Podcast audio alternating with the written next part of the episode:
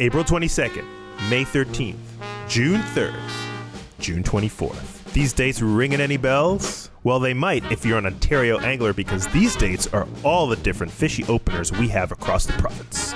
Of course, these dates may vary depending on where you are in the province, but here in Southern Ontario, these dates are celebrated across all tying tables.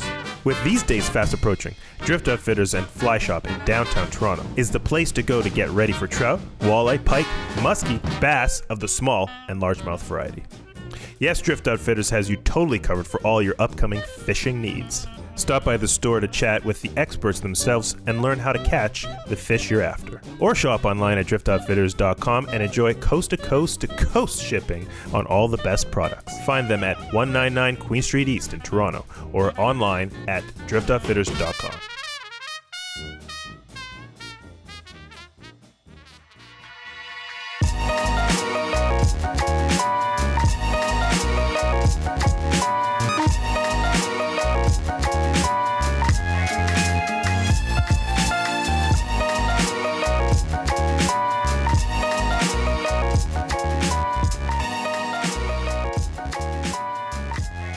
Hello and welcome to another episode of SoFly. It is uh, May 10th, and we're recording another episode.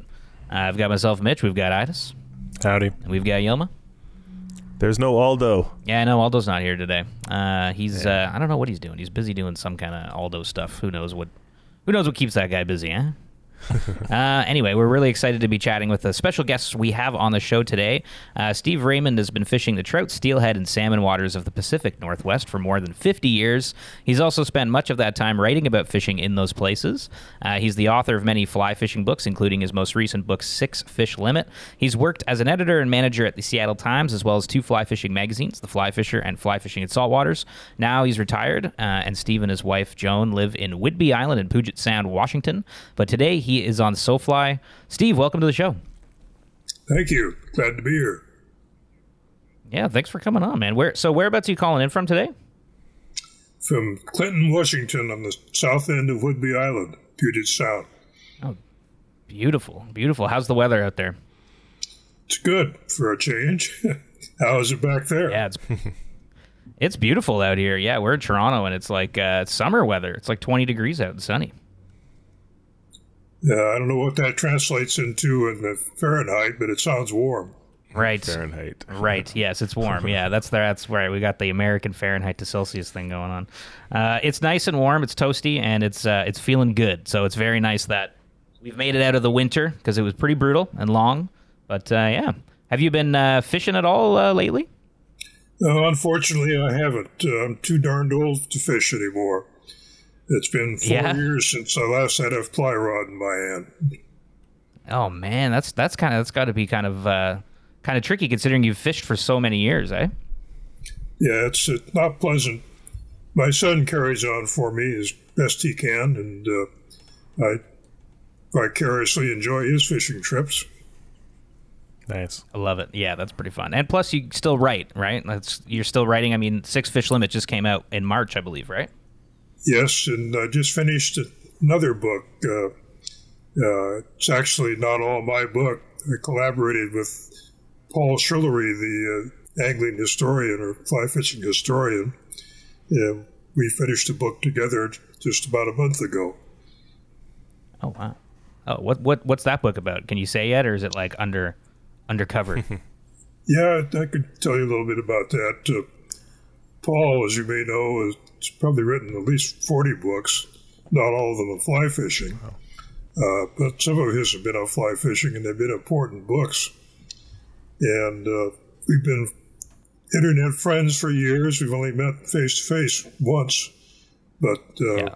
he's one of my closest friends now, thanks to the internet. And we decided, because of all the uh, fishermen that I've met in my life, who said they wanted to write their own book someday, we decided we'd write a book about how to write a fly fishing book. oh, cool. uh, That's kind of a good idea. I hope it's a good idea. Uh, anyway, we tried to I think uh, tried to give him a, a good Mitch will read it. formula.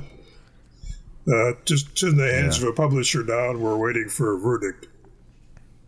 I love that. How to write a fly fishing book. Okay, well, I definitely want to talk more about that and just uh, you know your writing and stuff like that in general. Because I mean, yeah, like uh, you've written quite a few books over the years. How many? What's the total number of books you've written uh, right up to now? Uh, this one that I just finished makes 14.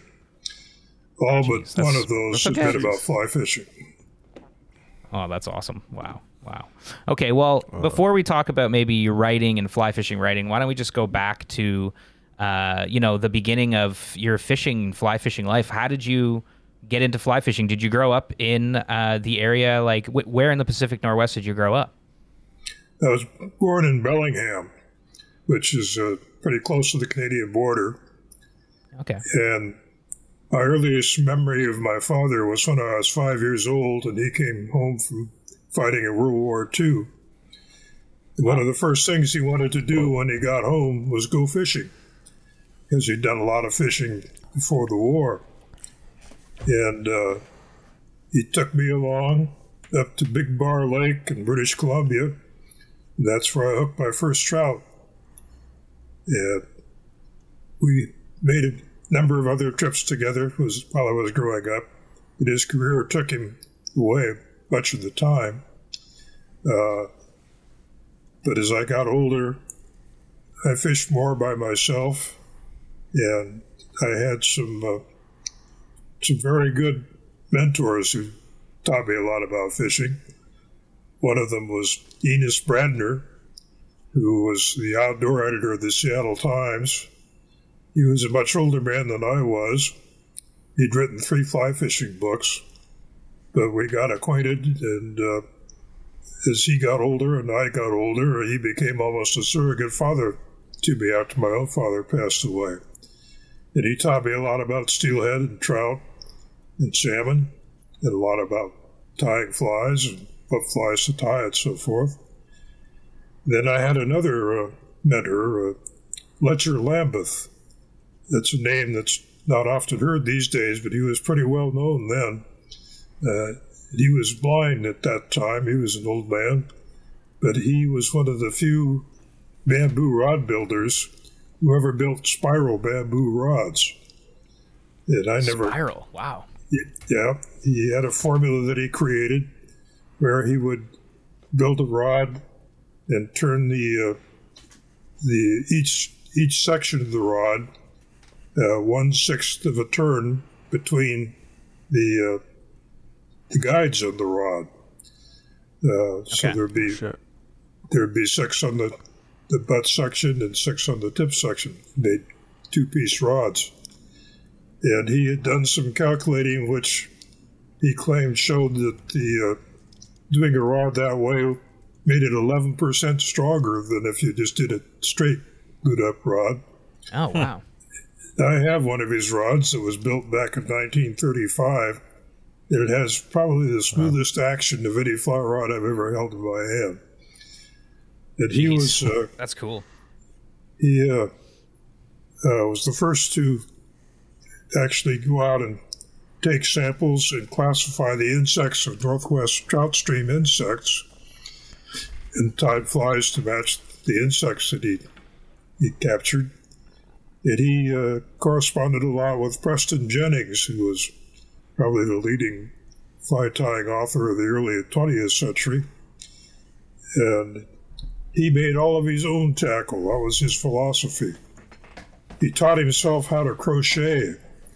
And instead of using yarn, he used sail twine and he crocheted uh, creels And the spaces between the stitches Oh, wow. and the crocheting let the water cir- or the, the air circulate in and out of the, uh, the creel. And that kept the fish, fish fresh inside. And he made one of the first fishing vests ever made, maybe even the first. Nobody really knows. Tied many flies. Uh, probably his best known fly was Lambuth candlefish. He was named after the uh, Civil War governor of Virginia. His first name was actually Benjamin, and his middle name was Letcher, and he always went by that name. He was a remarkable man.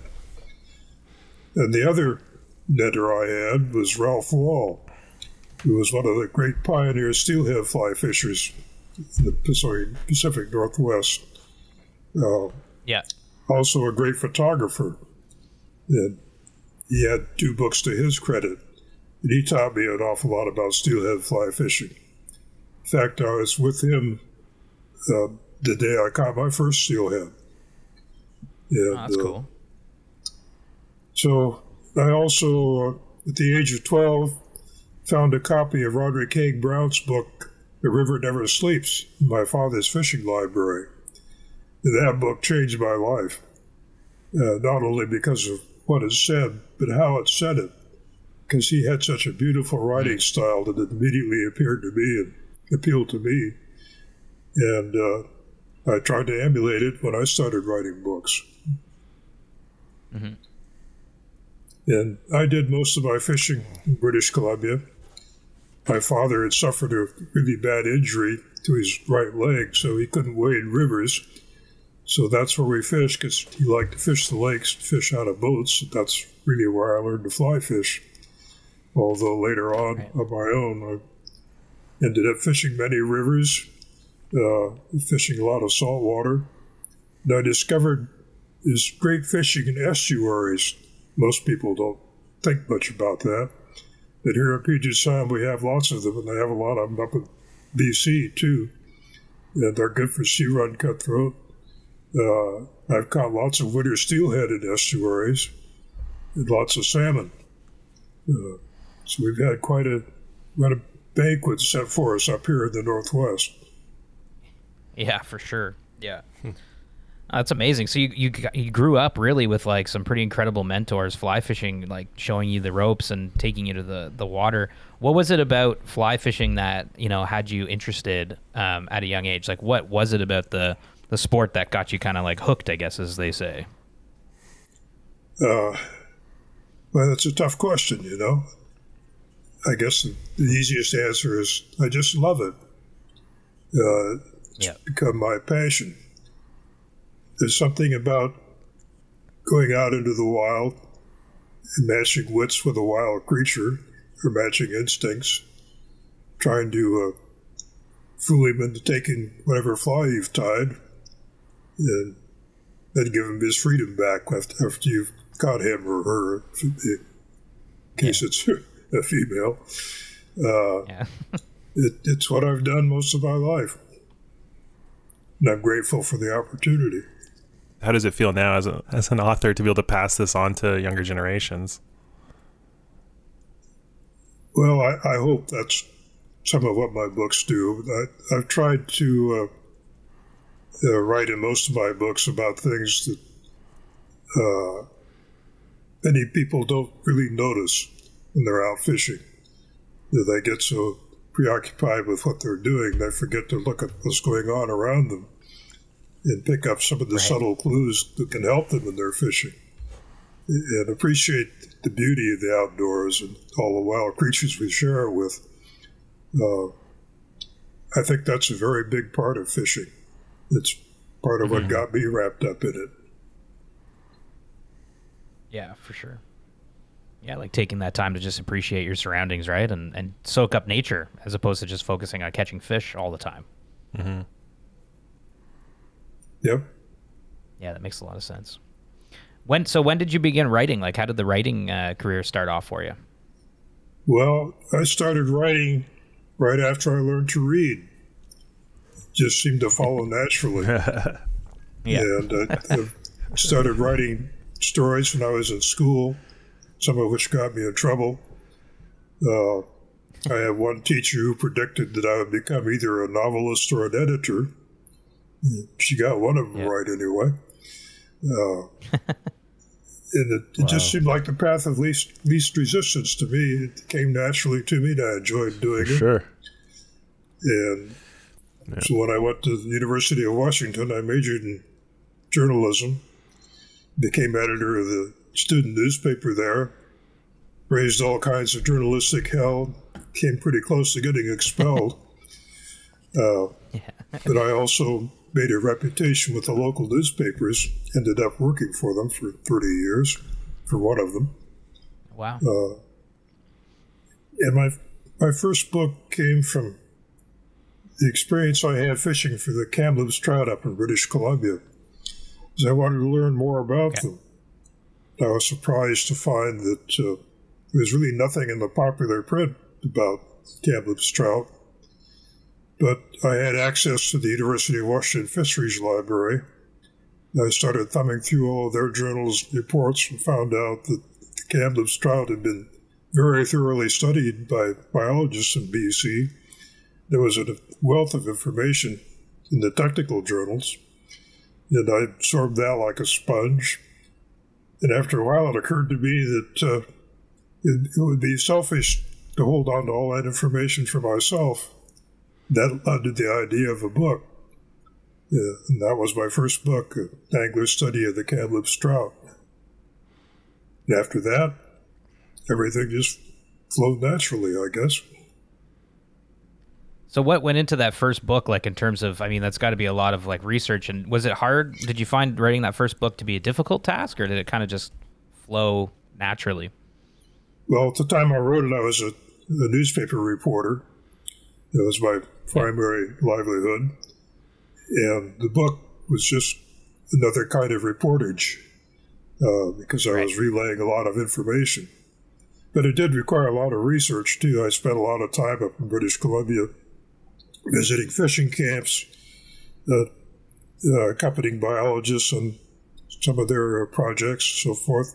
Made some lifelong friends in the process, and caught a lot of fish. So it was a, wasn't just a labor; it was a labor of love. Yeah, true. Yeah, you got to actually fish and enjoy it and turn it into a book. I mean, that's great. Did was it hard finding that first publisher, or uh, how did that how did that kind of process work? Well, I was ambitious enough to try selling the book to uh, some of the big, what I call meta publishers, uh, and I got right. two or three rejection slips right off the, the bat.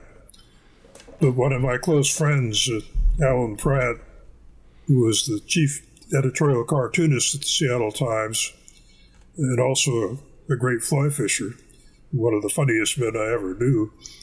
Uh, he had just finished doing illustrations for a book written by a, a writer down in Oregon who had it published. And he gave me his name and phone number, so I called him up and asked him how he went about it. And he told me. And the book that pub, or the publisher that published his book was Winchester Press, which was just brand new then. So I queried them, and they bought the book. That's cool. And they became my, my first publisher. That's nice. awesome. Like That's that. awesome. And then from there, writing kind of just you just kind of kept going with it, and, and the book Exploded. thing just kind of kicked off, and you just kept writing. Yeah, that's pretty much how it worked. Still doing yeah, it, or trying awesome. to. Yeah. so I, I'm curious. It's after you were kind of had some success as a writer, and we're still an avid angler. Did it like did it change your perspective on fly fishing uh, to more of like through the eyes of an author versus just as someone who's just doing the activity?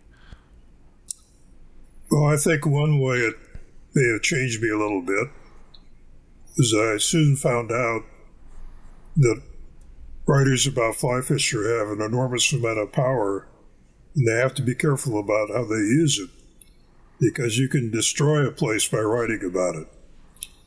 And yeah. if you do write about a place that's fragile and, and uh, subject to being overrun by people, you have to do it in a very cautious way and try to make them feel the responsibility that they have for it too. Right. Uh, some writers don't do that, and I think uh, we see the consequences of that, unfortunately, in a lot of different places. Mm-hmm. So I've always tried to be cautious about that and uh, tell them that th- those places are not free. They're not just for you. They're shared by everybody, and yeah, exactly. Keep, to keep them, we have to protect them. Mm-hmm. I think that was one of the one of the things about writing that might have changed my original perspective. Mm-hmm. Yeah. Yeah, yeah it's, it's a tricky it's a tricky thing when like um when kind of a, a hobby or a, an interest that you're passionate in starts becoming your livelihood, it kind of seems like can it can change your perspective on it for better or for worse. in some situations. Right. Yeah, did the job of writing ever kind of uh, like did the fun of I guess fly fishing ever did the job be overtake I guess the fun of it ever in your life or has it always just been this is awesome? I can't wait for this Uh, answer. I'm intrigued. I'm not sure how to answer that. Uh, I love I love both, uh, but I have to give a lot of credit to my wife, my wife Joan. Uh, she fished by herself even before we met, and she became Yeah. an excellent fly fisher. And we fished together all the time until our children came, and then she uh, willingly took over management of them and let me go fishing, which is, I think, more than I deserve or more than any man deserves. But uh, we've had a wonderful life together. Our 60th anniversary is coming right up. And uh, Wow. she hasn't fished in a long time, but I'm sure she could pick up a fly rod and take care of herself right now if she wanted to. That's awesome. I love that. yeah, that's awesome. Um, let's talk a little bit about Six Fish Limit. Um, maybe just for those listening at home, like, can you just sort of set up what the book is about and um, some of the some of the stories that people can find in it?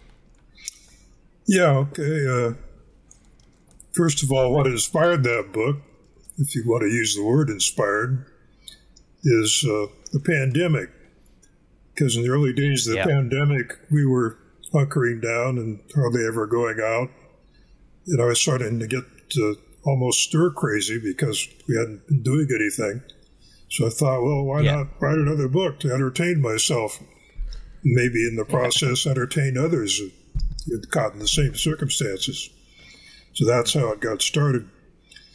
Uh, there are six stories in the book, which accounts for its title, Six Fish Limit. Uh, five of them are short stories, two of them pretty darn short. One of them is a novella. It's, uh, I think it's about 82 pages long, so it's really just a short novel. Uh, The first story goes back to a fishing trip I made with an attorney years ago. And he was telling me about a client he had who uh, was in a dispute with the Internal Revenue Service because this particular client uh, wrote for fish, fly fishing magazines and it cost money to make trips.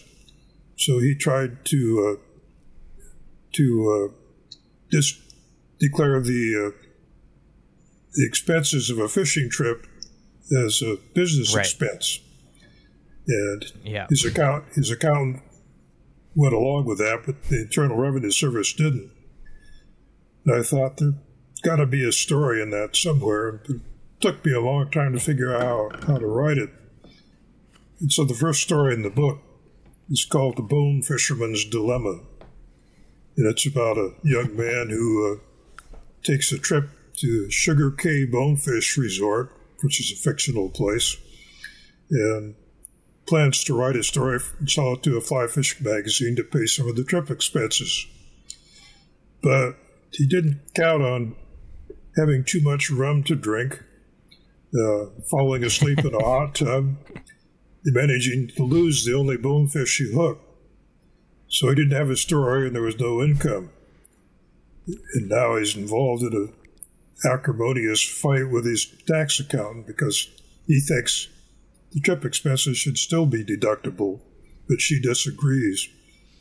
And their situation gets angrier and angrier until almost at the deadline for filing income tax returns, he comes up with a very novel way of deriving some income from his experience, which allows him, presumably, to uh, deduct his traveling expenses.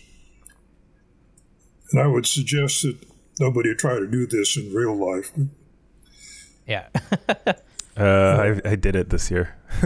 no, Yelma, you're on the air. Just kidding. Sugar Cay Resort sounds like an awesome fishing place. If it were real, Yeah. it sounds like it'd be very fishy. Well, a few other things go on, Wally. while you're there. Uh, the, Yeah. the second the second story of the book is uh, called the "Welcome to this to the Stub Mountain Fly Shop." I'd already, already always wanted to write a story about a fly shop, even though I never worked in one. I've certainly spent plenty of time in lots of different fly shops. And I Yeah. thought uh, it might make it more interesting if the owner of this one was a woman. And in Yep. this case, the, the woman uh, just inherited the fly shop from her father, who was a fly tire, and had turned her into one too. And the shop was in financial trouble, and she was trying to figure out a way to keep it afloat. And she comes up with a pretty novel scheme uh, based on the premise that if, if flies work on trout, they should work just as easily on trout fishermen. And uh, make a long story short, uh, scheme, against all odds, becomes a, a great success. And the story, well, I won't reveal the ending, but when I started writing the story, I didn't really, I didn't really know where I was gonna, where I was gonna go. It just seemed to evolve by itself, and it, I think the ending was as much of a surprise to me as it might have been to the people who read it. Yeah. The uh, the next story is about the world's first genetically modified fly fisherman. Now, you hear so much these days about things being genetically modified. We even have have Yeah. had uh, genetically modified uh, hackle for fly tying. Well, in this Yeah. case, uh, this case uh, was the first one whose genes were altered to make him a fly fisherman, which worked very well, except as he grew older, he started to behave a little strangely. And it turned out that he had a, a different type of dyslexia. He thought every fish he caught was bigger than it really was. Hey, that's what I do. Yeah, that's a great. That's a great insight. That's a A great lot- a lot insight. of- A lot of people do that. Uh, anyway, Yeah. the story comes to a rather unhappy ending, but uh, I think it's worth reading anyhow. Yeah. After after that, uh, it's the diary of an unknown angler. I've always been fascinated by the story of uh, Theodore Gordon's young fly fishing woman fly fishing companion. Uh, Theodore Gordon is, probably isn't as well known today as he used to be, but he wrote a great many stories for a great many magazines and so forth. And in all of his writings, he devoted only two paragraphs to this woman, whose name has since been lost to history. Uh, there are two photos of them fishing together, but uh, his, her name is, as I say, has still been lost. So I cooked up a story about uh, a fly fisherman who owns a fishing bookstore, and in a bunch of old books he just bought from a retiring antique dealer, he comes across a diary, which turns out to be the diary of Theodore Gordon's fishing companion. So, at long last, we finally find out what was really going on between those two. And Awesome. uh, where am I going with this? Uh, Who doesn't love a good fly fishing romance? You know. Yeah, I Well, do. that's- Anything that's- romantic, I'll take. that's not exactly what it turned out to be. But Oh no! Well, don't give it away. Don't give it away. the uh, the bookstore owner hopes that by revealing what really happened between those two, he might become as become as famous as Theodore Gordon himself. But doesn't turn out that way. You have to read the story to find out how it does. Uh, the longest story in the book, the novella, is uh, called "The Man in Black Waders." and it's about the most famous fly fisherman in the world. His name is Clint Steele, except that's really just a stage name for a professional fly fisher. His real name was Melvin Bluffel. And he's, he's, he's being sued by a retired teacher who wrote a single fly fishing book and claims that, that uh, uh, Steele plagiarized almost all the, his words in a book that he wrote. And most of the story uh, relates what happened in the trial of Clint Steele and the verdict, which I won't mention. Uh, but it ends in a rather surprising finish. And the reason I wrote that story was because, as editor of two fly fishing magazines, I became acutely aware that plagiarism is not all that uncommon in fly fishing magazines. And Right. there are some people out there who lack ethics, who aren't afraid to hoist the copy from somebody else, put their own name on it, and send it to a magazine. Since editors can, can never possibly know everything that's in print, some of those stories get published. And what happens often is that the original author sees the story and complains to the magazine, or someone who has read the original story sees it, complains to the magazine, and then you have a messy situation on your hands. Um, one that uh, usually turns out badly for all concerned, as it Yeah. did for Clint Steele in this case. The last story in Steele. the book, also a very short one, is the first words ever written about fly fishing. The most angling historians agree now that those words were written by the Roman scribe, or some people Right. call him a poet, Claudius Aelianus. And they start with this sentence I have heard of a Macedonian way of fishing, and it is this. Well, I wondered, I've always wondered where Claudius Aelianus heard those words. And I thought, Yeah. where have I heard about all the places that I fish? Well, at my local fly fishing club, of course. Mm-hmm. So I conjured up the Anglers Club of Rome, and uh, they had a guest speaker awesome. who, who was just back from Macedonia, who uh, told about catching all those fish on a, uh, what was crudely a, a form of fly fishing, and maybe even dry fly fishing. Yeah. Uh, if I do say so myself, it's a pretty funny story. Yeah, it sounds amazing. the Fly Fishing Club of Rome. That's that's Yeah. great. that's awesome.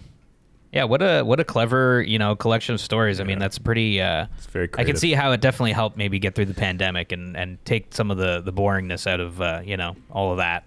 Yeah. Have, have you guys seen the book?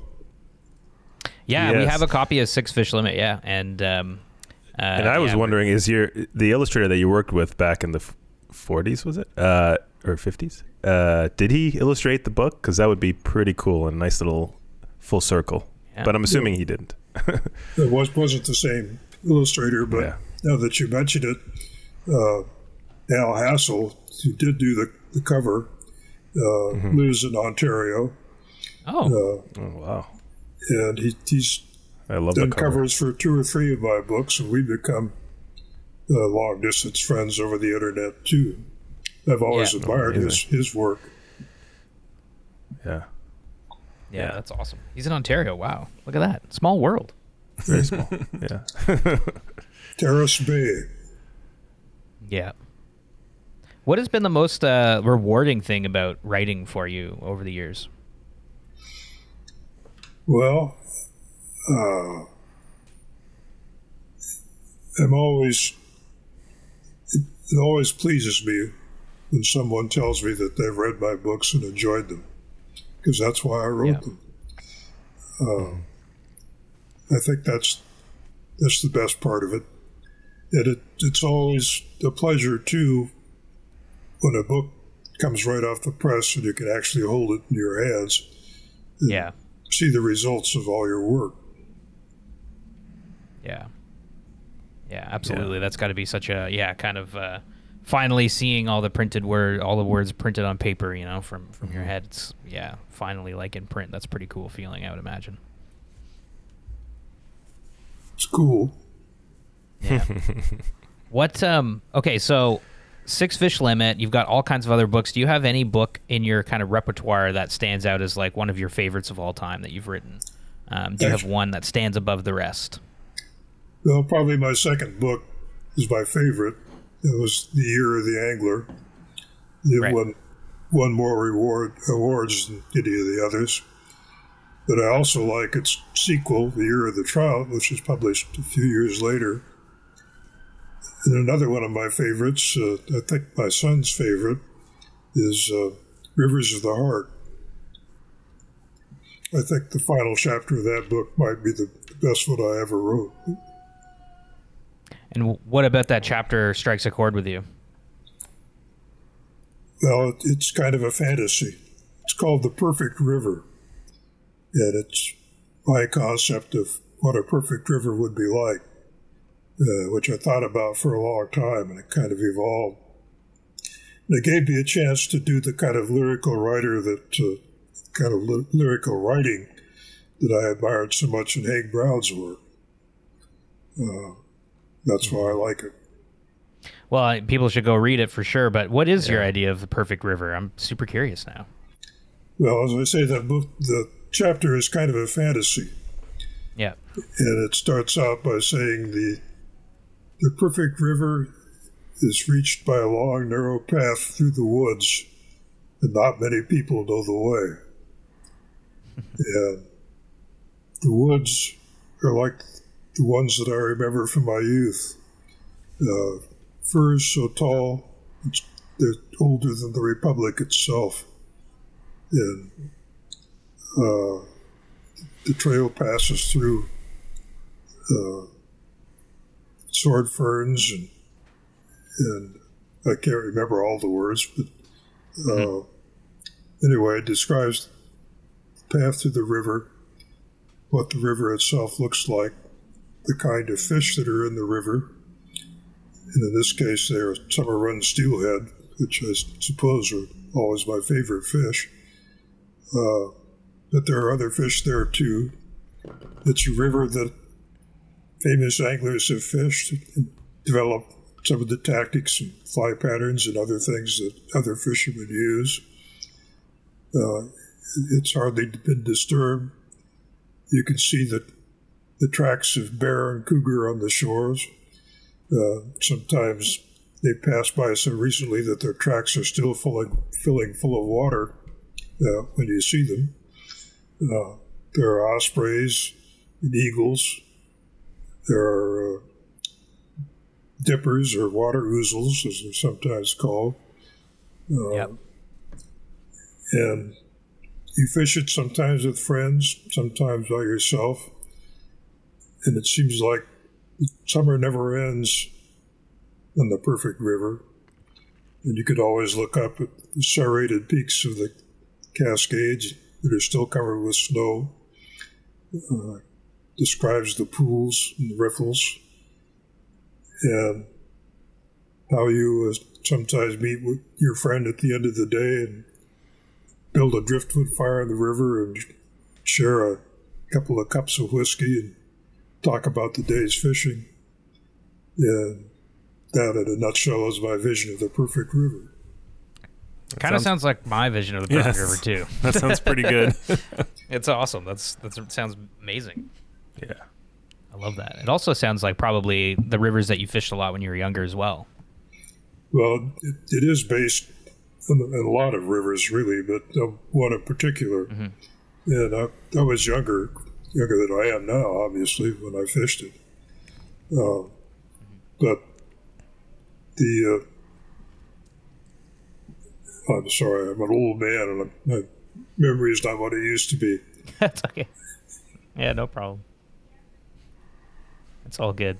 I mean, it sounds like an incredible place, and I can imagine it's uh, it's a worth worth read. So go give that a read if you're listening to this, um, hundred percent. But um, yeah, no, that's amazing, Steve. I remembered what I was going to say. Uh, Yeah, yeah. the, the perfect river uh, sounds so perfect that it, you could it can't possibly exist. That, that's what you think. I did you read the chapter, Right. but I ended the chapter by saying it does exist.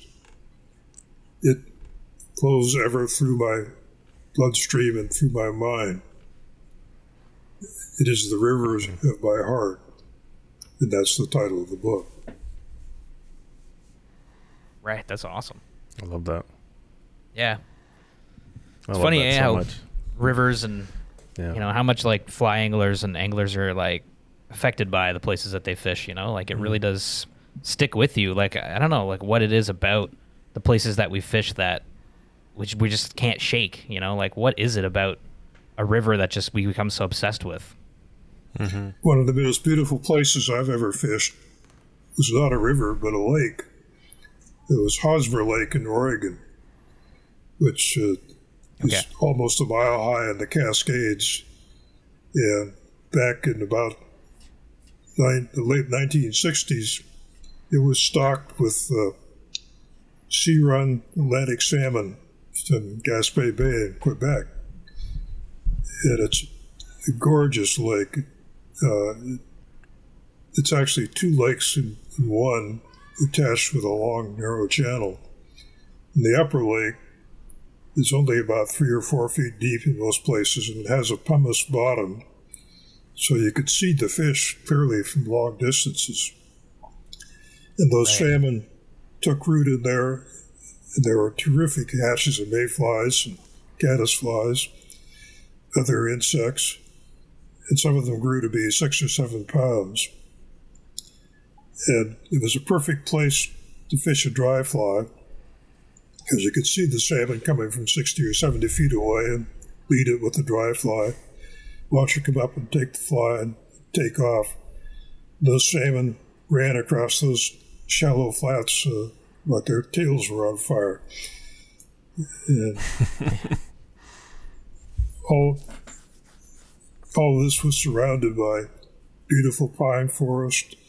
Uh, there were all kinds of ospreys. You had sometimes they had to fight with the ospreys. They were trying to take a fish away from, the end of your line.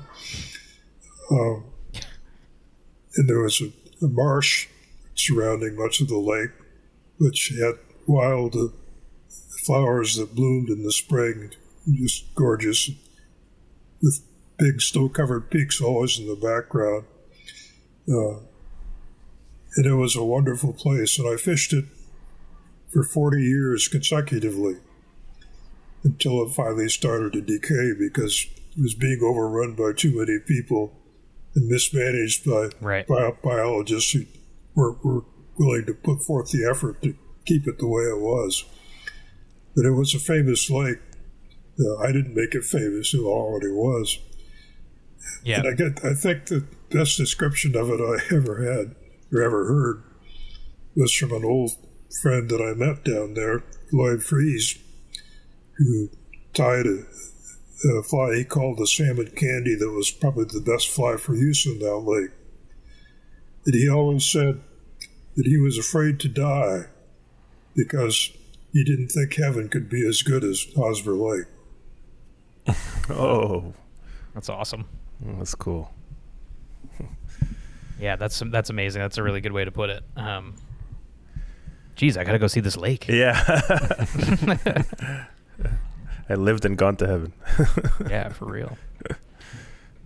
Steve, do you have any like I don't know if you have any you know hopes for the future of fly fishing or um, you know any views on where it's heading and if you're optimistic or you know what what are your kind of hopes for the future of fly fishing and also just fly fishing writing?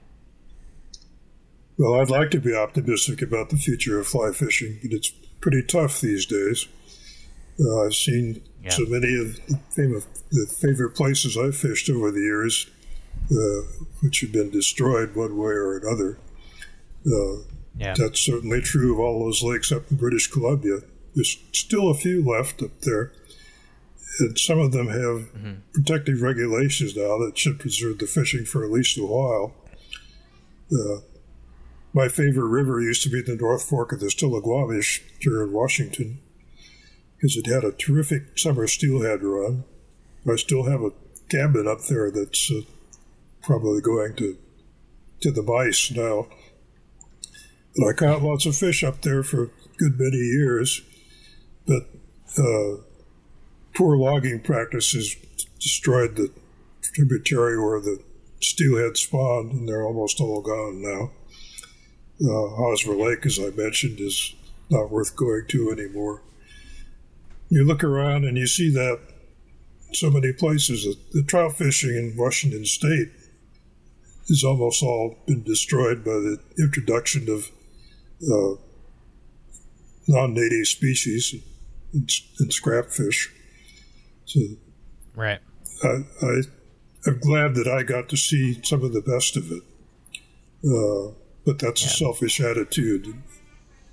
And I try to encourage my son to go fishing more than he than he does because I don't think there's many places left where he'll be able to do very satisfactory fishing in the in the future. That's mm-hmm. a you know a pretty pessimistic outlook. I've always tried to be optimistic, but I think the facts in this case are otherwise.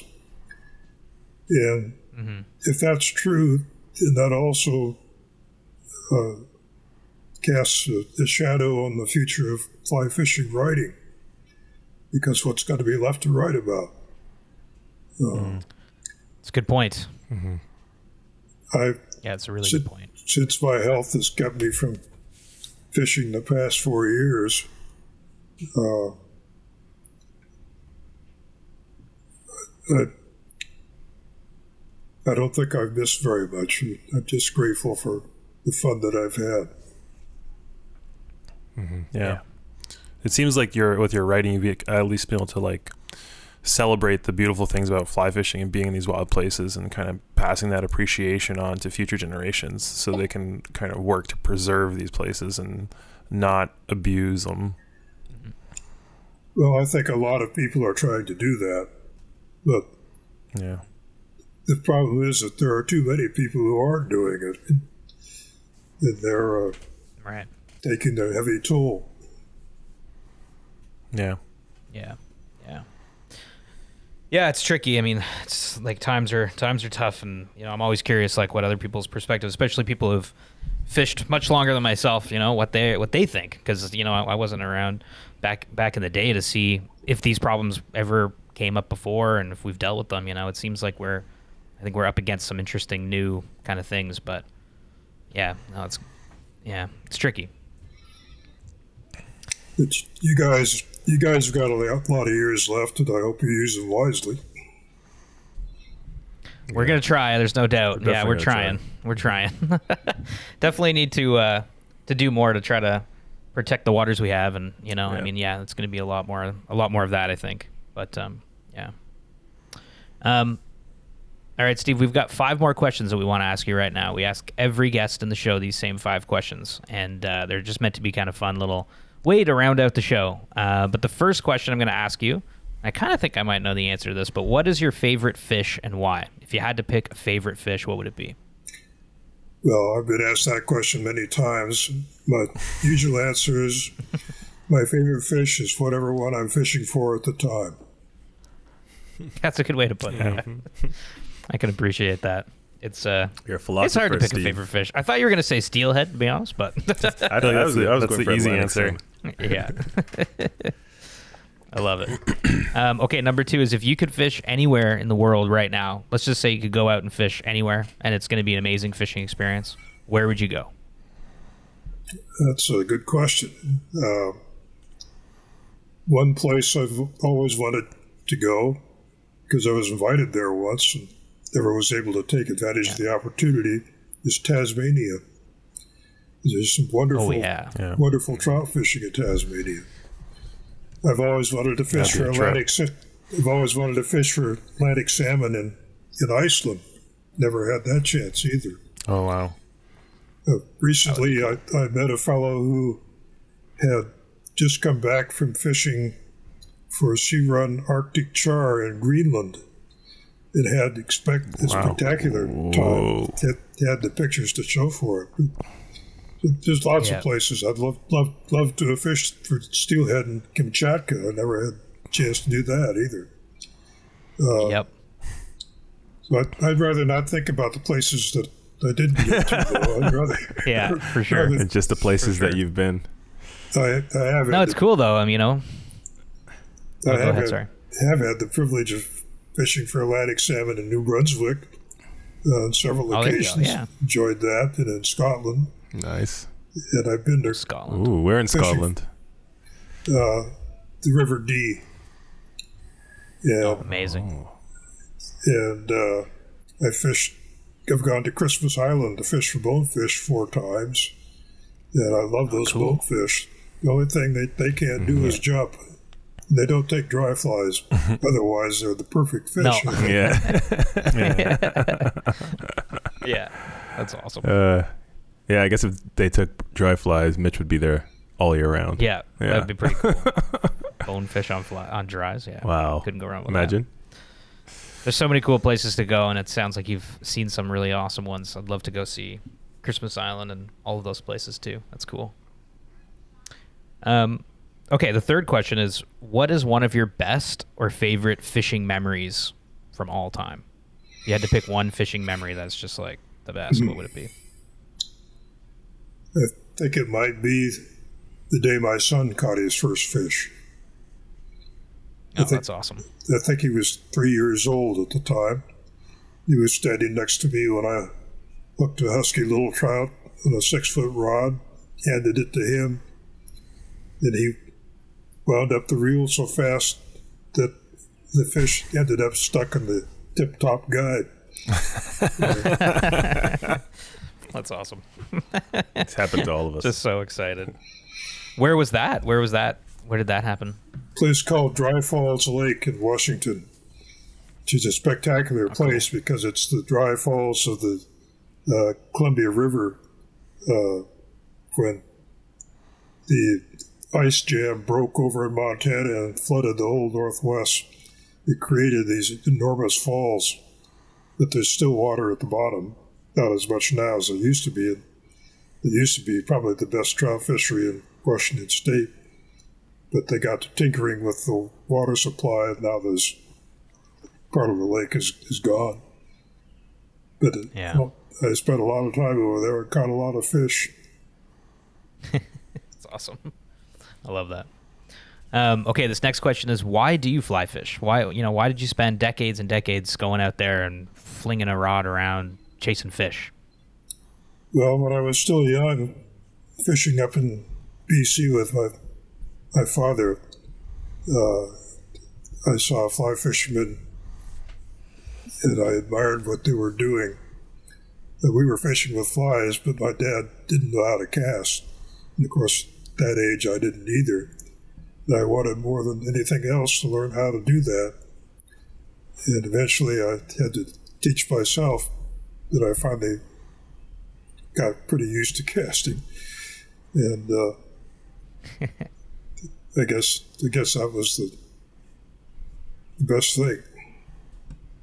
Steve, did you end up teaching your dad how to cast after you figured out how to cast? No, Uh, unfortunately, he passed away at far too young an age, so we never had a chance to fish very often together. Yeah, that's tough. It's good that you had all those mentors, though. I mean, it sounds like you, you know, obviously were fly fishing with like some of the great fly anglers of, you know, the Pacific Northwest for sure. That's pretty cool. Yeah, as editor of two fly fishing magazines, I also had the opportunity to meet a lot of famous fly fishermen the 20th century. Uh, I fished once with uh, Lefty Kreh. Uh, Oh no way! Oh shit! yeah, he, he, he was the real thing. I can tell you that. Uh, Yeah. I, I knew Arnold Gingrich quite well. Uh, Oh wow. Did- just him. And uh, those two come immediately to mind, but there are quite a few others too that I never got to fish with, but often corresponded with. What was it like fishing with Lefty? Like, was that, uh, you know, what was that experience like? Well, as I say, he was the real thing. Uh, we fished uh, the Henry's Fork over in Montana cool. or Idaho. Yeah. And just for fun, Lefty cut the hook off of his fly. And th- those are very difficult trout in the Henry's Fork. Yeah.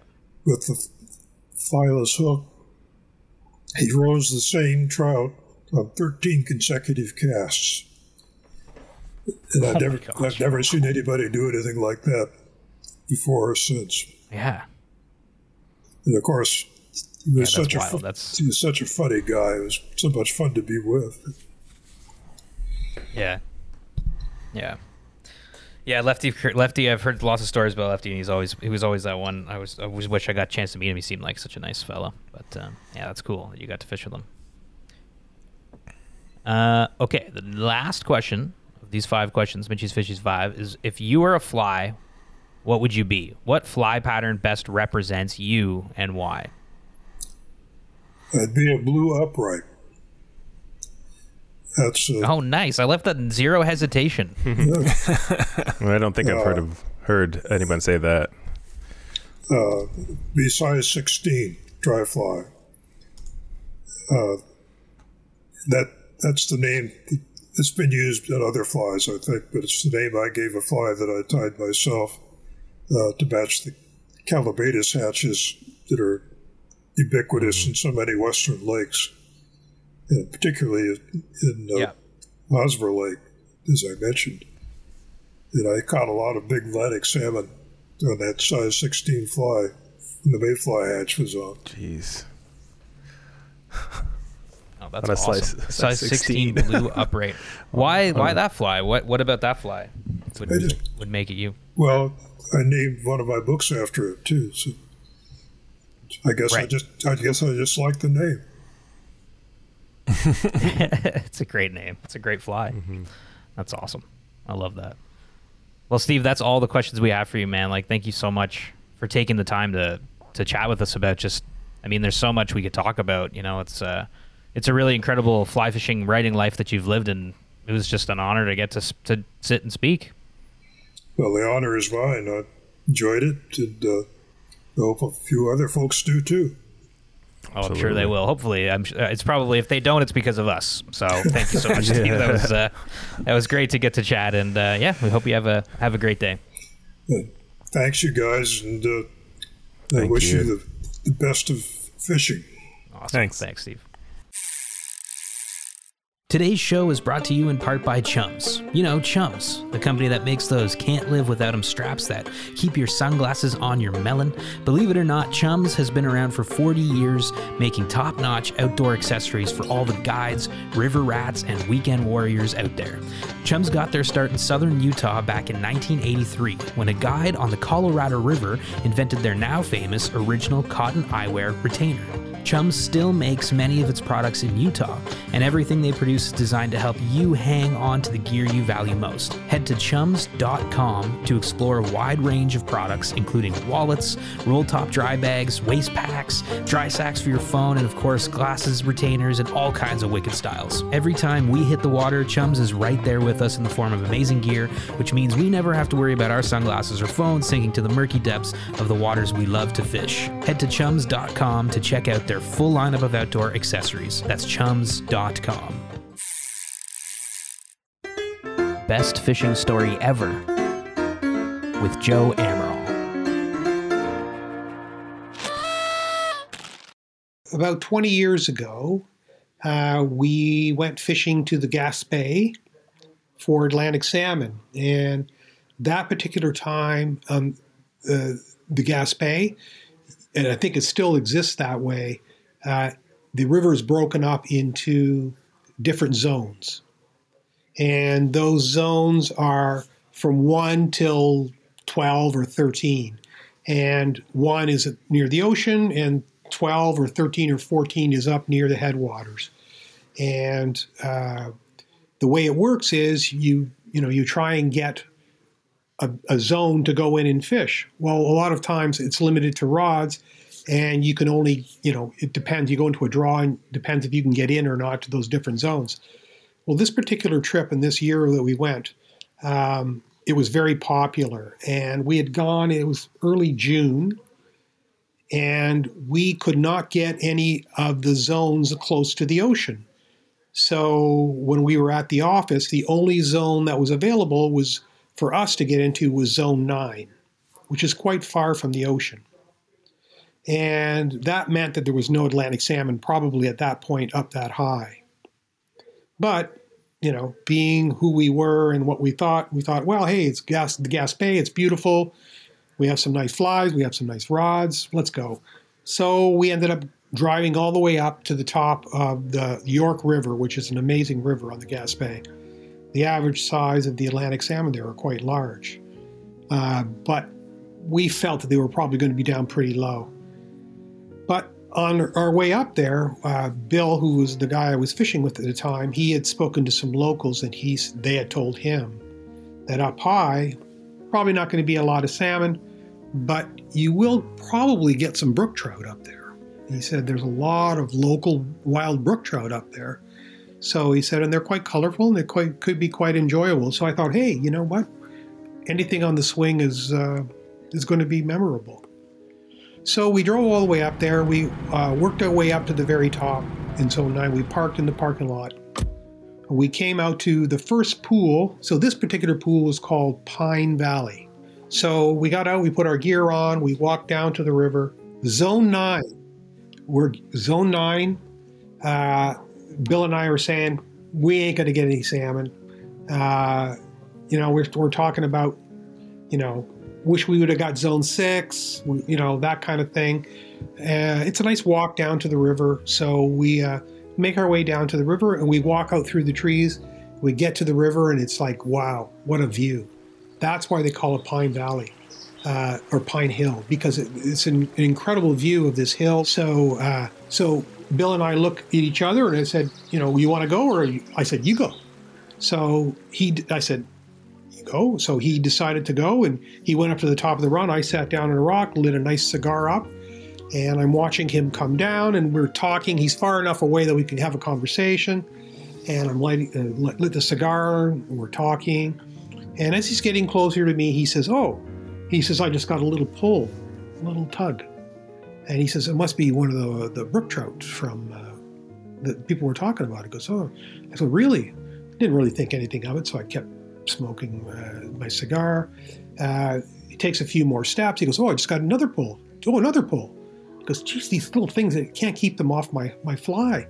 And I'm laughing at him. I'm saying, "Yeah." I go, "Well, why don't you hook one?" And he says, "Well, I'm going to try." So he casts back out, and he gets another pull, and then he takes a step, and he falls, twists his ankle, and he falls. Uh, he props himself up, and he goes, "Oh, why don't you take over and get in?" Uh, he says, I got to sit down. My leg is killing me. I said, Oh, okay. So I stood up and he sat back down. So I walked back into where he was. Um, uh, I make a cast and uh, I saying, You know, did you really hurt your leg? Is it bleeding? He goes, No, it's not bleeding. It's just really hurt. And I go, Oh, I just got a, one of the little tug from uh, one of those brook trout you were talking about. God, it's like, those things must be tiny. I go, They must be so small because I was using a size 12 featherwing green Highlander that I had tied myself on a dry line. So it was like a really small featherweight. Uh, and I said, I, they must be really small. I said, they, if they can't get their mouth around that hook, they must be tiny fish. Uh, and he goes, I, I, I, don't know. I don't know. So I make another cast, swings through, and this time, instead of just a little pluck, I feel weight and it st- stops my conversation with him and i look and it looks like as you're looking straight downstream it looks like a whirlpool. And you, you got to understand that in your head you've been thinking small brook trout nine eight inches and now you see like the the river cavitating and about to, to, to collapse. And i lift the rod and it was like holy smokes i got bill i said i got i got something huge here.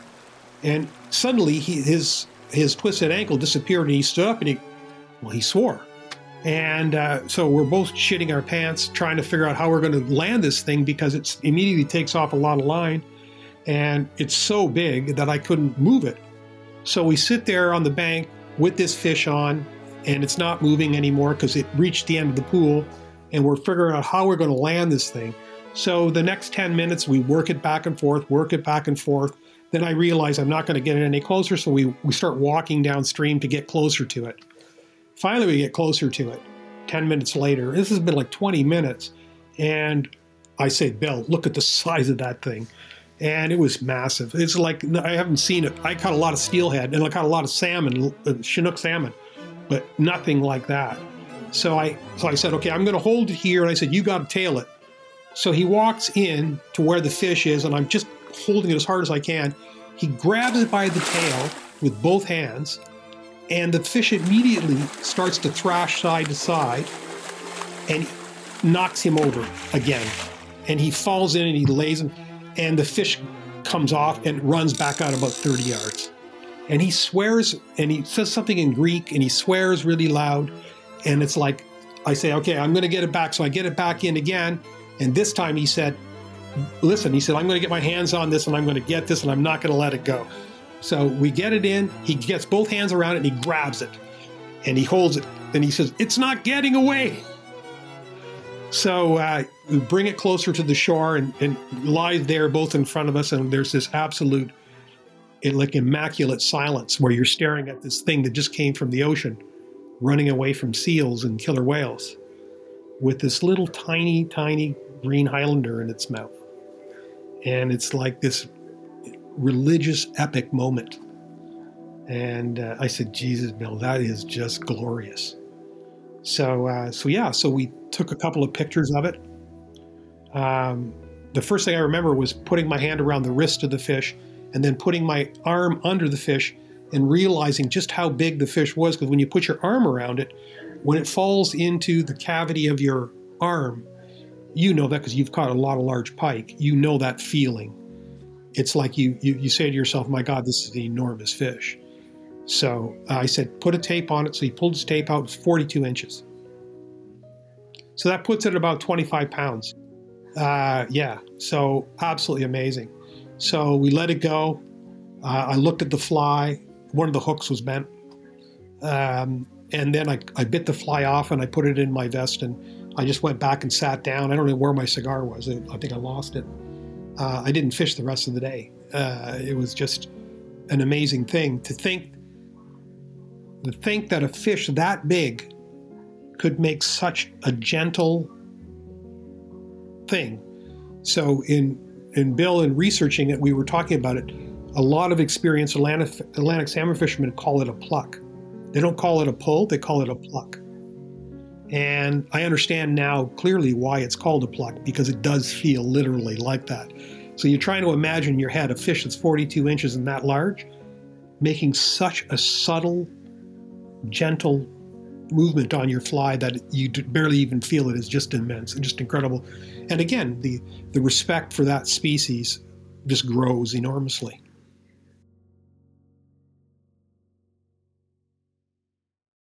I have to. I want to announce that this was left by a fly angler at uh, the Coupe de Tete party. Okay, What is red water bottle hydro flask. Is that the It's a brand? red hydro flask, 20 Yeah. ounce. 20 answer. 20 ounce. Yeah. Okay. Was left at uh, Coupe de Tete um, at our last event, our uh, lanyard.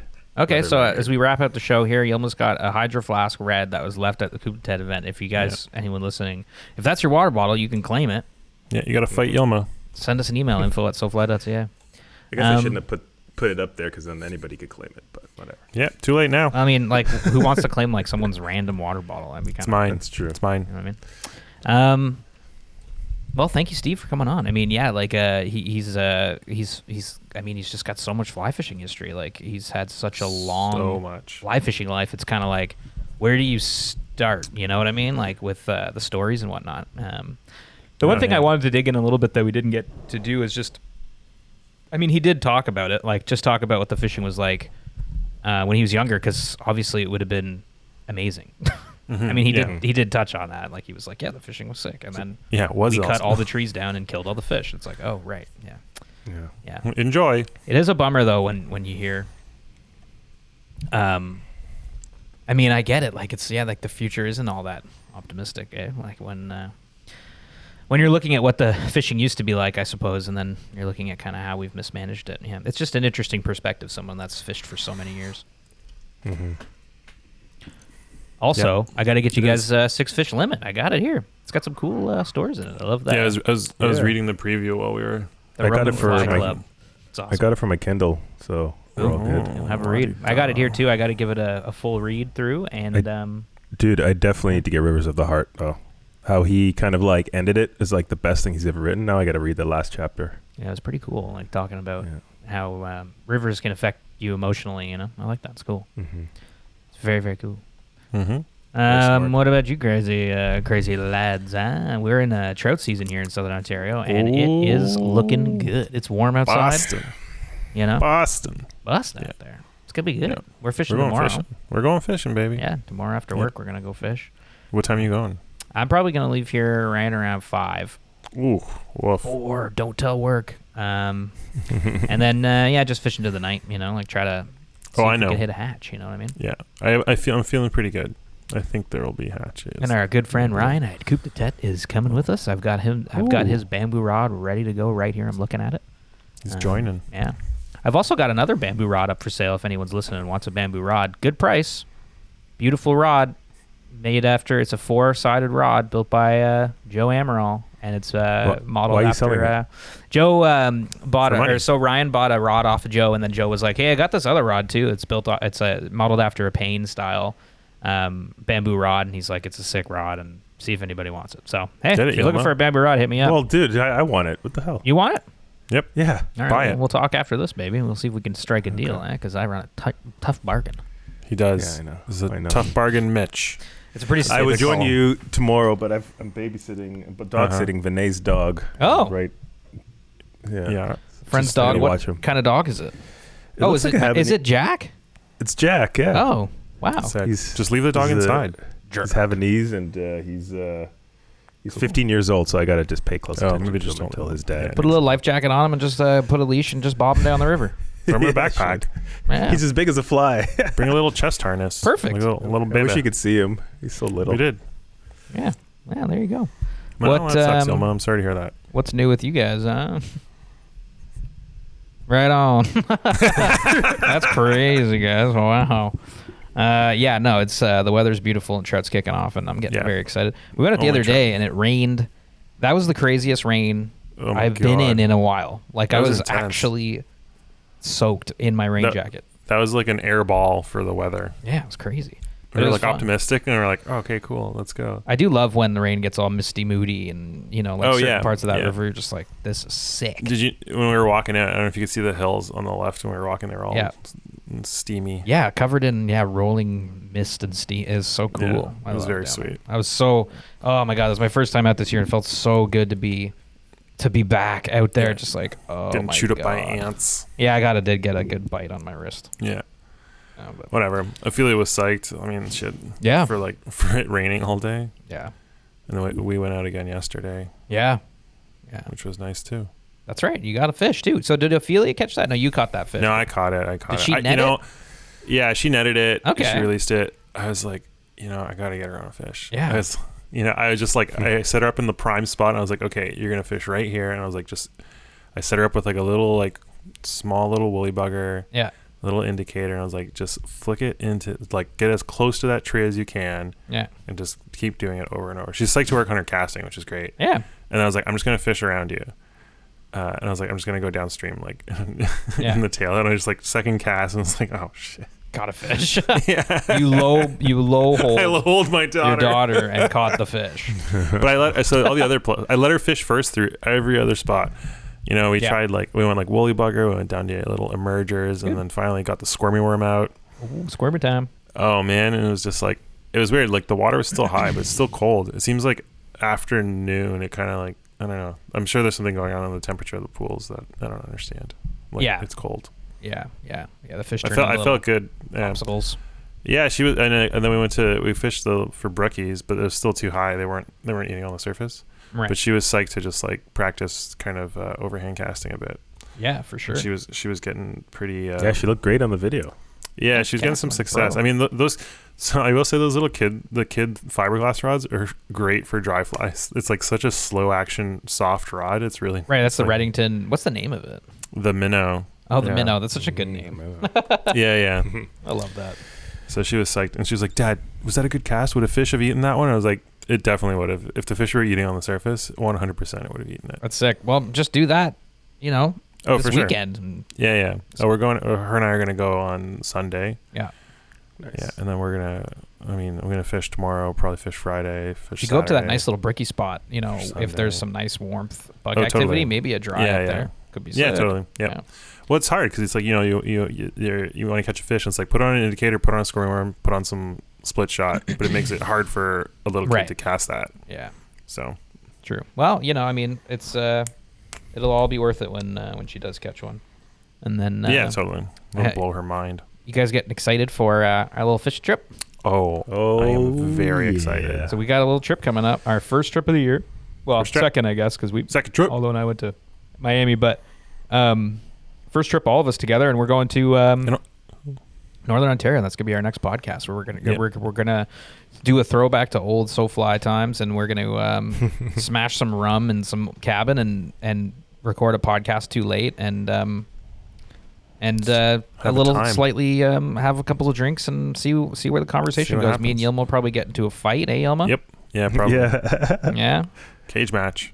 What do you think? well, I mean, it, it, it- probably not, but okay. No. Okay. Okay, so Mitch is gonna punch you in the face. it's been a little bit What's with all this violence? a little bit sassy to me today. Yilma. Yeah, I was You've been- not sassy at all. You've, my you've been a texts. sassy did salamander all day. We ha- I still have a bunch of uh, meat and cheese from last weekend. Do ya? my- yeah, I couldn't. That's way too much meat and cheese to eat. We did have a little uh, little cocktail party, and uh, I just brought over a whole bunch of uh, cheese I boutique. saw. uh, I would have came if I was What there. if If woods was and in butts? we texted you guys. I texted you. I I said, "Where are you?" And you know what you did? You didn't respond. I texted you and him at the same time. You and I at the same time saying, Mhm. There's Hi, Steph. Steph. "Hi, Steph." Hi, Steph. No, she can't hear us. Uh, well, saying I was painting my parents' house. Uh huh. Hi, Steph. Well, we know where your priorities lie, I guess. I guess. This Um, this will be the first trip we've done together, like all four of us, in In a long time. quite a while. yeah, Yeah, it's true. I know. It's gonna be I'm fun. lo- I'm so looking forward to it. Really? Was that a sarcastic eye roll? It'd be sick. So we're going to Elk Lake uh, Wilderness Resort, which is a place we have always loved going to, and it's got um, some new owners there now. So we're gonna go meet them, and and we're gonna take some uh, ATVs into the backwoods, and we're gonna s- go have a fishing adventure, and it's going to be sick. That sounds amazing. Don't forget. Don't forget your bug jackets. That's true. Thanks, thanks Yelma. Don't forget those bug jackets. And we're going to yeah ATVs. We got uh, from an ATV rental town there, um, which we'll talk about on the podcast next podcast. Um, it's gonna be sick. Kidding me? get some beefy pike, some brookies. Yeah. Yilma, are you excited to ride and drive an ATV? Yeah, I mean, I've done it. Oh, that was loud. Yeah, I've done it uh, a couple of times, and excited to get back on that horse, so to speak. Didn't you fall off one in Qatar? I did. That's the last time you rode one, right? No, second, first time. That was the first time. Okay, Last so you time- okay, so it didn't scare you. Yeah, off. I've I've gotten better since. Yes. What, what was the other one? time you rode it, you got better. well, because Yeah. I was I, was I jumped off a like we were on the dunes, the sand dunes in Qatar, and I Right. didn't doing some jumps. I didn't see that. Well, yeah, because it was basically I I flew off a dune, like the Yeah. top of one. we know how dunes work. That's yeah. wild. You just launched yourself That's yeah, I launched myself. Did you do a yeah. flip? like Yeah. that scene in Napoleon I have a picture of Dynamite. Yeah. Where the Yeah, pretty much. she's Yeah. like, wow, she launches off the thing. Yeah, Well, let's hope. Let's, I watched it the let's other go day. for a repeat, I guess. It's gonna be fun. It's gonna be fun. Oh, we got a side by fun. side as well. I mean, like we're Yeah. uh, we're ready. We're gonna go into the deep woods and, and record some videos. So yeah, and the podcast too. So that's the We're gonna next be- podcast. we're become do. men. So get ready for that. We're gonna Um, become men in the woods. Yeah, it's gonna be And fun. the second time was in Greece with Yana. Wow. oh, cool. Oh, right. Yeah, Yeah, you rode crazy. You rode ATVs in Greece. Yeah. Wow. And that was, you didn't do a flip that time. You didn't fall that time. no, I didn't fall that time. So you're that's like you're 50-50. You're 50-50. 50-50. Let's Yeah, I'm let's try to get that up a little bit on this trip. No injuries, huh? Because uh, that would not be good. We're gonna be deep in the Ontario wilderness. Just put me on the side by side, and and we'll be okay. N- n- no, it's a camera car. It's a camera car, baby. Oh, right. right. Come on now. We're gonna race. We're gonna race on the ATVs. Whee! Oh, you know we are. I drove my uh, motorcycle today. Anyway, that's not uh, that's not this podcast. It's a different podcast. That's your motorcycle That's, the podcast. moto- that's so moto. Um, so yeah, we got that Elk Lake trip coming up, and that's gonna be fun. And uh, trout season is here, and um, I don't know. what else? Yelma, you got anything you want to talk about? Yeah, Shelly and I are going uh, going for pike on Oh, uh, at the end of the month. That's fun. Um, so you go yeah. fishing with Shelly, but you won't go fishing with us. true. Remember how ear- earlier said Aldo Aldo said actions speak You- louder than words. Two need to stop because I've been helping renovate my parents' house for the last month and a half. Okay, How's that going? Been out. Why are you helping? It's good. them do it's that? almost done. I got one more room to paint, and and they're gonna list it. And Bob's your uncle, Bob's Just your don't- Just don't do that. or Go as fishing instead. It's fun. as uh. Um. Anyways, so yeah, so Tell them to renovate their own house. oh, come on. how to What is answer it? What is uh? they're, they're too sweet to be doing this. They've got I. Yelma. They've I've- got I've never met for them. this. exactly. They're too. them. They're too sweet. I've never met them either, but I'd love to. And um, love I them. always see your mom, your mom's comments, Gail, on uh, the SoFly Instagram. They're awesome. So if you're listening to this and you want to see amazing comments from Yelma's mom, Yelma's mom. about how awesome Yelma is, go to our Instagram and just look at all the photos of Yelma. it's the best. There's a lot of them. your mom's awesome. Um, and your dad, your dad's got a book coming out too, right? He does, yeah. My There dad's you got go. a book coming out. Uh, he's five essays about Trinidad, and uh, yeah, It's awesome. yeah. Okay, well, you're gonna go fishing with Shelly for pike. That's fun. Pike Yeah. season's looking pretty good. I mean, I've been seeing It Jordan. is. Uh, uh, Even Aid, Aid, Idis and and uh, and Matt and Aldo. yeah, Yeah. yeah. Some Yeah. Guys, pike. Everybody's been having a good little pike time down here. in Pike Ontario. pooped on my camera. Right? Yeah. What was that again? Oh, it was just a pike pooped all over my camera. Oh no! And then you oh. threw it back in the water and it swam off. Yep. It's probably like, yeah, freaked out. That happened to me in Esnagami with a walleye, and I, Just I pooped dropped it into the back into the water. I think we were planning on keeping fish, but it saved itself. I was like, no, you're you're good yeah. to go, baby. Life lesson is, is when you're in trouble, just sh- poo Just everywhere. let it let her rip. Yeah. Yep. Let her rip. Yep. All right. Well, that's good. Okay. On that note, Um, On that note, Do you want to? Do you want to plug uh, um, fifty one eighty five? oh yo, good idea, Yelma. Wow. Oh. Um, yes, 5185, the first Ontario Fly Fishing Film Festival is here. And uh, essentially, what that means is you can. Uh, hold on, I'm just going to the website to pull up some of the details. But I didn't, basically, publi- I didn't publish it, Mitch, but it's saved. Okay. Basically, what we're doing here, okay, we thought it'd be really cool if we did a fly fishing film festival that was just based on films that are filmed right here in the province of Ontario. Um, what we're looking for is films three to 10 minutes in length. You don't have to be some crazy filmmaker. You don't have to have $50,000 of camera gear. You can shoot it on your phone if you want. As long as the quality is, is still high resolution, everything is good. Um, the films have to be shot here in Ontario. Uh, they have to obviously be about fly fishing. And they can feature local ventures or just you know trips to more lo- remote prop- locations in the province. We're open to everything. Um, like I said, three to ten minutes in length. We're accepting submissions starting now, well May fifth, all the way until January first, twenty twenty four, because we're going to do official selections by the end of next January, and then we're going to put this epic fly fishing Ontario Film Festival on in um, a location TBD, but it's going to be at a sick theater in February of next year. So if you're in Hamilton or you're in Hearst, if you want to catch brookies or you want to chase bowfin, doesn't matter. Go explore Ontario, make a film about it, three to ten minutes in length, and submit it to us because we're uh, we're putting together the 5185 Fly Fishing Film Festival. 5185, of course, our coordinates to pretty much the center of the province. So uh, we thought it was kind of a cool name. So yeah, there you go go. do it. Yeah, Go I mean, a- I think it's gonna film. be. I think it's gonna be super cool. Go do it Um, right now. I'm just excited to see if, you know, people actually do this and submit. If if they submit, we'll put on a film fest. If they don't, we won't. But hopefully they do because it'd be cool. Yep. And yeah. Ontario's got a lot of cool stories to tell. And um, Yep. yeah, of course we've got all the rules and and and all the kind of submission details and everything else on our website.